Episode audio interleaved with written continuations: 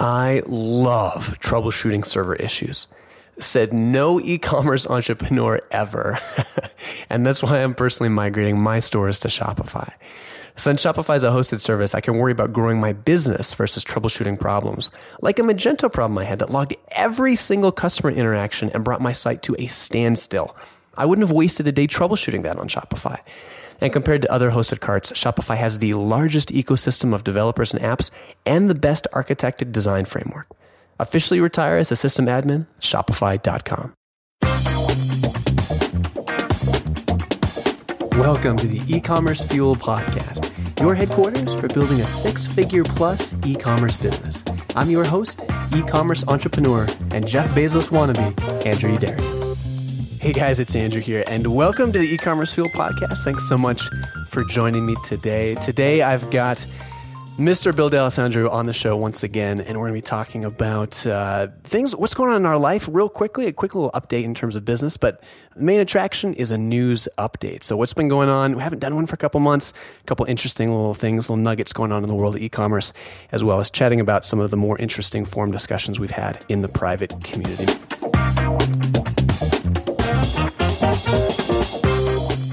Mr. Bill, how you doing, sir? Doing good, man. How are you? I'm good, thanks. And I was telling you before we hopped on here, but we made our first official sale using uh, Order Circle, your new launched SaaS app for uh, kind of wholesale ordering. It uh, it worked pretty slick. Great, thanks, man. I'm glad you guys are liking it. And you've got man, you're got a bunch of stuff going on there, and you're raising. Uh, it sounds like you're bringing on customers, and you're raising uh, raising around a seed funding, right? Yep, for Order Circle, we're uh, we've got a good number of customers on it now. Some big brands, some folks you might have heard of. I can't. I shared with you privately, but I cannot share publicly. um, but uh, but really, the highlight is uh, is Right Channel Radios for sure, though. As, oh, as oh, of course. Um, yeah, so much so much prestige in CB radios. Yeah, so we're uh, yeah we're raising a, a funding round for Order Circle at the moment. So have you have you ever done this before? Do you know how this works, or are you just kind of just kind of learning as you go? Uh, learning as I go. I've not raised a you know traditional kind of seed or institu- institutional VC round in the past. I've worked in private equity and investment banking before, and raised a little bit of you know private money for miscellaneous other stuff. But as far as like a real Silicon Valley style venture round, this is my first first merry-go-round. So I've been meeting with a lot of folks here in Boulder, you know, to kind of learn how the process is done. People have been really helpful. That's so cool. So that's really cool. So so seed round is going to be like if you've got the whole hierarchy, you've had seed round at the very beginning, and seed round is that kind of like angel because you have seed angel, and then you have like full on venture capitalist a step above that. Is that right, or am I thinking that? Yeah, no, that's right. So a seed round, you know, which is kind of what we're targeting, which is you know typically like in the half million dollar range and you can get it from anywhere between you know like one and ten or twenty individual angels. Ideally, you have one lead who takes down most of the round, and then they they have friends, and you can fill it out with other folks. Or if you want to do more than that, you can do you know kind of like a million dollars, really more tr- classic Series A round with a traditional institutional VC firm, which is that kind of commits you to like a different level of rocket ship where you need to, you know, really hit that 100x type growth or or flame out. And so we really want to start with the seed round where we can, you know, because we have proved the concept, but I don't want to have to commit to doing some, to being a billion dollar company inside of 12 months or something. And typically the angels are a bit more tolerant as you figure out your business model. Yeah, yeah, very cool. So, are you looking if there's someone someone's listening and they've got just way too much money and they they're looking for an investment? Are you looking for one-off investors if people want to get a hold of you? I think if I say yes, the SEC will come break down my door. break down both our doors. So yes. maybe, maybe we'll edit this out. Maybe maybe uh, we'll just remove this whole thing. I, I think as long as I say here that I am not actively soliciting investors, I'm okay. I'm sorry. Did you say you are not actively? I am not. Oh, okay, if you're just, listening, just, Uncle just, Sam. Just just wanted to clarify there. But yeah, if for any other purposes you'd like to get a hold of Bill, he's at at Bill Da. But of course, not for investing. Yes. So, so Bill, we uh, we just we launched the Right Channel Radio's website last Sunday. Last Sunday was one of those all weekend long crunching what can get pushed off because we're behind. We want to launch on a Sunday night so nobody sees what goes wrong if we crash everything kind of weekends. And uh, it's been about a week now since the, the new site has been live. It's been crazy. It's gorgeous, man. I love your new site. Yeah, thanks, man. It's it's Carson over at, at, Shopify Custom and his team did. I mean, that was none of my work. That was all him. But it's, man, I tell you, I don't know if I told you this, but it's launching a new website, it's it's. I mean, you really need. We're still waiting. We're still we've we've still got a bunch of stuff that we need to get in place, and when we to measure the final results, which will be you know coming out in the next uh, two to four weeks, you, you kind of you got to make sure you control for things and the same type of periods, but the first day or two it comes out, uh, I don't think I've watched live analytics on a website in terms of watching people like going through the cart and adding things to their cart as closely as I have since I started the entire business. Like I was, I spent like five hours that first day just watching people go through and cheering them on, being like, "Go, go, go!" Right. nice. Oh, it's crazy. So it's just, I, I, it's been quite the emotional roller coaster. So anyone out there who has done a redesign or a migration or is in the middle of one, uh, I feel you. It, it's, uh, it's, it's quite the manic experience. So. Yep, I know. I'll be doing the same thing uh, here shortly. Yeah, because you're doing, you're in the middle of doing, you're redesigning a bunch of your, migrating a lot of your different platforms to the same. All I, of them. All, all of them. them. That was a terrible queue up. What are you doing? I, I, am in the process of moving every single site I own, which is four different e-commerce sites, including one that I just bought last week, unifying them all on AmeriCommerce. Okay. Um, which I'm pretty psyched about, given their. Uh, I mean, we're on big, a combination of BigCommerce and Shopify and a few other ones right now all of which have their strengths. But the big win for AmeriCommerce for me was that it gives me a unified backend. So I can see all the orders from all the stores in one place and do one API integration uh, with all, you know, with all of our other systems. So it really just unifies my life and makes it a lot simpler. Ah, just one dashboard. One dashboard, and it and it gives me a chance to you know because you basically have to redesign a site to move platforms, so it gives me a chance now to make a lot of the tweaks across all of my properties that I've been wanting to do for a while, but nice. that didn't kind of merit a full redesign on their own. Jeez, man, I'm complaining about one redesign. You got four migrations coming up. Yeah, yeah, it's it's a big job. I'm doing them two at a, two at a time, so it's so, going to be busy. It's crazy. Yeah, we've been on. I guess it's only been about a week since we've been on Shopify, but uh, it's been it's been really nice. Like the back end is really is so much nicer than Magento's. I was getting some of our team members. Uh, we were kind of talking Friday before it, the, the, site went live, and we haven't had a chance to do any of the SOPs. We haven't had a chance to do a whole lot of formal training, and it hasn't been. I mean, there's a lot of stuff we need to standardize still, but it's been a pretty smooth transition in terms of just it's, it's super super simple to figure out how stuff works back there and, and, and mm-hmm. find your way around. And from the uh, the Magento dashboard which can be uh, kind of a clustered place it uh, it's a nice change of pace. Sure. I, I do really like the Shopify backend. It's nice. So we've got uh, news update kind of some of the the big things that have happened in the world the last last six weeks six eight weeks or so for e-commerce. So First one I want to dive into, Bill, is a company called Jet. And I hadn't heard of these until actually uh, Drew, uh, Drew Sanocki sent this over to me. And uh, the founders of diaper.com, they eventually ultimately sold to Amazon. Uh, and I think the founders ended up uh, working for Amazon for a while and they left to start jet.com. It's opening in January. I think they raised like 80 million bucks, or it did open in January rather and the, the model is kind of funky. It's like kind of a Costco model for for e-commerce. So they charge fifty dollars a year, and I or around that, and that's how they're going to make all of their money. Everything else they're going to pass all their savings on to the consumer. So their prices are supposedly going to be 10 to 15% cheaper than anywhere else. It's really a marketplace too. And they've got a unique thing where they, they try to save people money by doing anything, saying, hey, if you want slower shipping, we can save you money.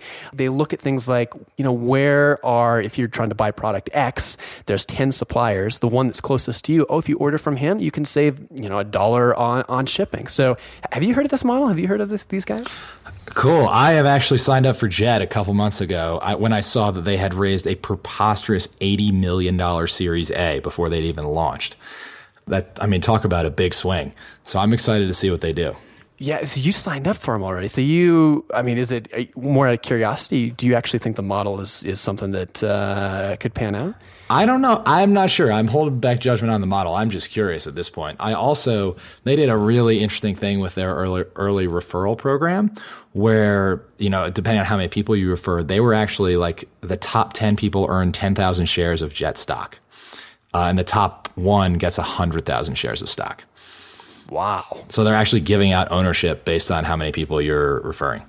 That's which I cool. thought was pretty cool. That is really cool. Jet, I'm gonna have to get signed up for this. It'll be interesting. Are you a Costco member? I would be if there was one nearby. Uh, I love Costco, but there's not really a convenient one for me. So we've got one in town. We're not a member though. I just feel like if, if we were, we'd go and just end up with copious amounts of orange juice and toilet paper that, that would clutter up our house. we would Yes. never use. Yes, I go. My parents are members and have one. So when I'm like back home, I go with my mom. And thank God, you know, I'm like out of out of town and can't like fly back with five jars of peanut butter, you know, or whatever it is, because I just want to buy everything.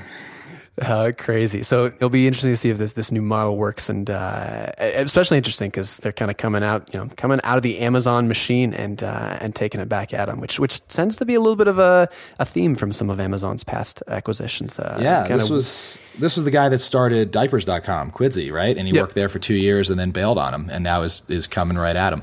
yeah. Same thing with with Woot.com. Woot got bought, uh, and then the founder there worked for a couple of years and left and started Meh.com.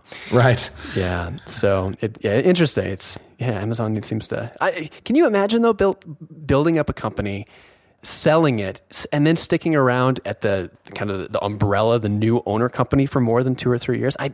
I don't. I mean, obviously, the big brand, you know, Amazon wants the founders to come in for continuity and to have a nice, seamless transition. But uh, I don't think you, as an entrepreneur, you're just not going to stick around. I don't know. I would do it if you offered me multi millions of dollars of vesting. Would you? Maybe for a I couple years. I could be years, convinced. you could be convinced. Oh, I don't know. I, after two or three years, you'd get restless, man. I know. Yeah, you. I probably would, but hopefully by then I was vested. Uh, so again, we'll link up to all of these, the uh, kind of the articles for these on the uh, on the show notes at ecommercefuel.com if you want to check them out in further depth. And and speaking about ownership and stock ownership, things like that, Shopify. The Wall Street Journal is reporting is preparing for an IPO this spring. It's rumored to be about $100 million, the IPO that is. So they're going to be selling them $100 million of stock at a $1 billion valuation for the company, dual listing on the US and the Canadian stock exchange. And uh, of course, as everyone everyone knows, partnered up with Shopify. I'm a big fan of what they're doing. And when I originally reached out to them to try to see if they were interested in partnering, the first thing I tried to pitch them on was stock options. I said, "Hey, let's do this partnership, but I don't want to paid. I don't want you know, I don't want any money in here.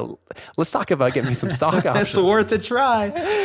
didn't didn't fly. That didn't didn't work out. But it- it's going to be interesting seeing them go public, and you know, it has it's kind of a dual edged sword, right? Like Shopify, again, huge fan of what they're doing, but a lot of companies when they go public, they get a lot more funds, they can do a lot more things, but also you get a lot more people you can you have to answer to and investors and and one of the things that is so cool about Shopify is their unique culture. If anyone can do it, I think they can be public and keep that culture. But uh, I think that's something people are just a little bit maybe apprehensive about. I'm fascinated to read the, the S1 filing. I would re- kind of the outside observer arc that I've been seeing with Shopify that I've thought is really interesting is when they, when the, and not just Shopify, BigCommerce as well, but like kind of in the early days of BigCommerce or of e-commerce, BigCommerce and Shopify as the two main players kind of got locked in this race to the bottom on price. Uh, and they're undercutting each other and they end up at this, you know, $25 a month price point roughly. And about a year ago, you could tell they kind of went, this is not enough money. You know, they're, like there are people making millions and millions of dollars on our platform and paying us $25 a month to run it. And it's been really interesting to see how they've tried to reverse course on their pricing. Like both companies have raised their prices. BigCommerce implemented the transaction fees that Shopify has. Uh, Shopify is pushing their pro slash enterprise program, which is like a thousand dollars a month now, pretty hard. Uh, so I would, I can't wait to read the S1 and see kind of like how their revenue, their revenue per user has trended over the past couple years, kind of as this price war played out. Yeah, it'll be fascinating. And an S1, for those that may not know it, it's it's when a company files for an IPO. It's a draft of their prospectus, and it lets you see into the company all the financials, the growth trends, the you know the the, the risk factors company sees. It's being able to peek, you know, go inside the company and see how they're doing. You'll be able to see their revenue, if they're making money, if they're not making money, how many employees they have. It's pretty interesting. So, yeah, we may have to do a separate episode just just on that. So, number three is Amazon going head to head with Kickstarter. So this is something I got to give a, a hat tip to Lars Hundley in the private forum for the heads up on this one.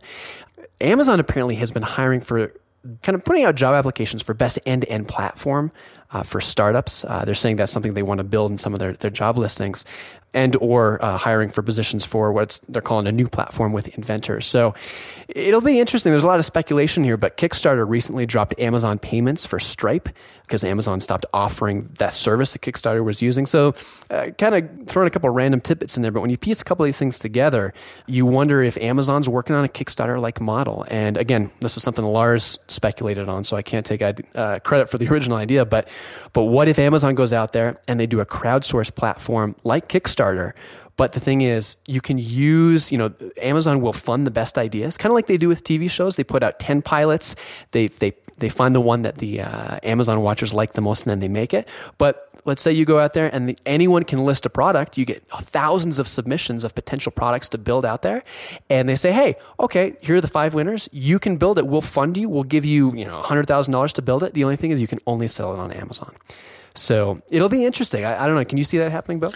Uh, I can see it happening. I wonder if it's going to look exactly like Kickstarter. I mean, I totally see the benefit of it. I mean, all the time I see businesses that are for sale or people who have started businesses and they don't even have a website, you know, and they just are selling on Amazon. And it's such a great way to get started because there's built in demand.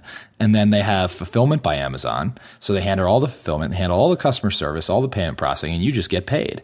It's fantastic for, you know, an early product company. Mm-hmm. You don't have to worry about infrastructure. I wonder if they're going to be able to kind of replicate the community feel uh, that Kickstarter has, you know, with the with the backers and and bringing updates and making people feel like they're part of it. But I think I wouldn't be surprised if it takes more of the form of sort of like a like an on ramp for new companies. Like, hey, like this is a program whereby you don't have to figure out fulfillment, demand creation, AdWords, designing a website, all that stuff. You focus on your product. We'll do all the rest with the goal of bringing more newer companies onto Amazon so that they will grow to become larger companies on Amazon. Yeah, it'll be, it'll be crazy. You, you got to imagine they're going to take some bite out of the, the Kickstarter, Indiegogo, you know, type of market business model. I don't think Amazon's seen a business yet that they don't like getting into. so, that's true. That's true. in some way or another, you, you got to suspect they're going to get in there. So true. interesting to see how that pans out. And finally, speaking of Amazon, uh, an interesting article by Recode.net about Amazon's pricing strategy. And I think there's a perception out there that Amazon is always the lowest price and it's it's something that is kind of just built into shopping on Amazon, built into people's uh, perception of the brand. But uh, Recode.net came out and they really looked at a lot of evidence saying Amazon a lot of times is not the lowest price seller. Often they will go and Amazon will sell the most uh, popular and the most expensive items at the lowest price. So for whatever segment it could be, whether it's tablets, whether it's uh, horse saddles, wh- whatever it is, um, those best selling items uh, that are most visible, they sell at the lowest prices. But the accessories and the items that aren't as popular, they sell at much higher prices a lot of times. And it's interesting because that's that's something that kind of uh, a strategy I took away and something I kind of had to learn the hard way at trollingmotors.net where people shop so much for, for big ticket items based on uh, the price of that one anchor item. But when it comes to the accessories, they're not nearly as price sensitive. And Amazon sounds like is doing exactly the same thing. Mm-hmm. I've noticed that too as an Amazon shopper that more and more Amazon is not the low price leader. I think they used to be more like years ago, but it, recently they're less price competitive, I think. Yeah, I think so too, and it's starting to slowly creep up. And uh, it's I don't know, I don't know, Bill. Maybe maybe they're starting to realize they actually need to make money so that you, so that you can win your bet. I don't know about that. I don't know. I don't know if they're going to actually make any money. I think they just want more more money to plow back into new stuff. yeah, or it could be true as well. So. So again, all of these will link up to in terms of uh, articles over on, on the blog, ecommercefuel.com, as well as just really quickly a handful of interesting forum discussions from the last couple months. First one is UPS and FedEx both substantially increased their shipping rates in January this year. And especially, at least on the UPS side, they started doing it in terms of uh, weight and and size. It used to be with UPS, if you ship something that wasn't very heavy but was really big, like an antenna, for example, a CB antenna, it didn't cost you that much because UPS was based primarily on weight. But uh, but now they've brought in uh, other factors to really account for size as well, and so shipping rates are going up a lot. People were man, people were not happy about that in the forums. Uh, Bill, is that something that have you seen that? Like with your fulfillment, are you fulfilling everything FBA so it doesn't affect you as much? No, no, we do a lot of our own fulfillment. But it hasn't affected us as much because our stuff is is rather dense. It's shampoo and cream mm. and stuff, so we don't get we don't hit that kind of dimensional weight threshold as much. And also, our fulfillment company has negotiated a really good divisor. Uh, which basically means so when you think about dimensional weight shipping, it's basically it's low density items. Those are the ones that get dinged, things that are big but light. Yeah. And to figure out density, you have to there's a divisor. So you have to divide. I think it's length, plus width plus height divided by a certain number. And then you can negotiate with FedEx if you have a lot of volume that divisor number, so that fewer packages actually trip into fall into the the dimensional weight. And they've our fulfillment company has negotiated a good divisor. So I actually haven't seen much impact as far as dim weights, but separately, UPS and FedEx did their kind of annual rate increases, and they were a couple percent, which hits everybody. Man, well, gas prices are so expensive. You you know you, you got to assume that shipping prices are going to be going up. Oh man, they're pocketing all of it. Airline ticket prices aren't coming down either. That's how it always works, though. What was it? Some economists would say, I don't know, some stickiness. There's some some some term for it, but yeah, anytime anytime prices come down, the uh, the inputs for for those products, the prices of the consumer come down way way slower. But when they go up, they go up. You know, the next instantly. Day. Yep. Yeah, it's crazy.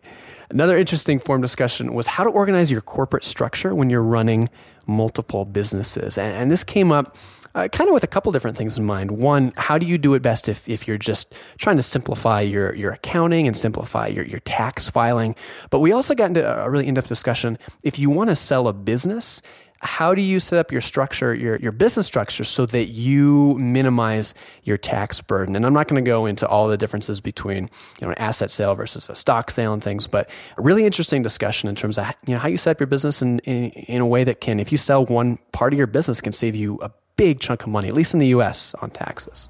Hmm. So, and finally, are you well, Bill? Are you? I'm set up like my business. I've got one parent LLC S corp, and then a, a couple DBAs that all my businesses run under. Are you set up that way, or do you? actually I'm set up that way. Yeah, I have. Okay. I have a separate LLC for Order Circle because that's different, and we're raising money. Um, so that has to be separate. The IP has to be separate, you know, et cetera. Because I don't want to have to try to raise money for Order Circle, and that has nothing to do with Elements Brands. Uh, so that's a separate entity to keep it clean. But as far as Elements Brands, all of the all of our brands are all under the same LLC with DBAs. Yes, it's so much. I mean, not always, if you're going to sell a business, it, it, makes sense to do things sometimes the other way. But in terms of taxes and filings, just having that one parent company, oh, it makes things so much easier. Mm-hmm. And then finally, are Facebook ads a waste of time? Uh, I always was slightly skeptical of them until I read this this thread in the forum, and there were some really cool examples people were sharing. One example of someone who was able to get seven thousand emails on their list for three hundred dollars. Uh, someone else kind of showcased an example of theirs where they had a 12x return on ad spend for their Facebook uh, Facebook ads. So there's some definitely some good flops as well, but uh, pretty some some very cool examples about what can be done with with Facebook uh, ads and remarketing, and, and something that uh, I've been pretty terrible about going after, but uh, people in the forums are, are making a killing with in some levels. So. Interesting. I have I've struck out pretty hard several times on Facebook ads. Uh, I think I think if you look at them the same way you look at AdWords, you're probably going to fail. But like that story you just mentioned, where people are using it to drive signups for an email list or likes to a page or something like that, I think you've and then you try to sell them later. I think kind of the classic funnel of see an ad, click on it, buy something does not work very well on Facebook, but see an ad, click on it, interact in some other way, I think tends to work better so that's going to do it, kind of the wrap up for this week. But uh, we'd love to have you in the forums if you're not there. If you're doing at least 5000 a monthly revenue as a store owner or you're professional and you've got a year of experience uh, helping other store owners out, come join us. We'd love to have you. I think we had 1,800 comments over the last month, uh, over 100 new discussions, and we got over 500 members. So it's a, it's a, a really fun community, uh, a lot of great people in there, and uh, we'd love to have you if e-commerce is, is what you eat, breathe, and think like we do. So Bill, it's been fun as always. Looking forward to uh, to next time, and thanks thanks so much for coming on and weighing in, buddy. Absolutely, man. Talk to you soon.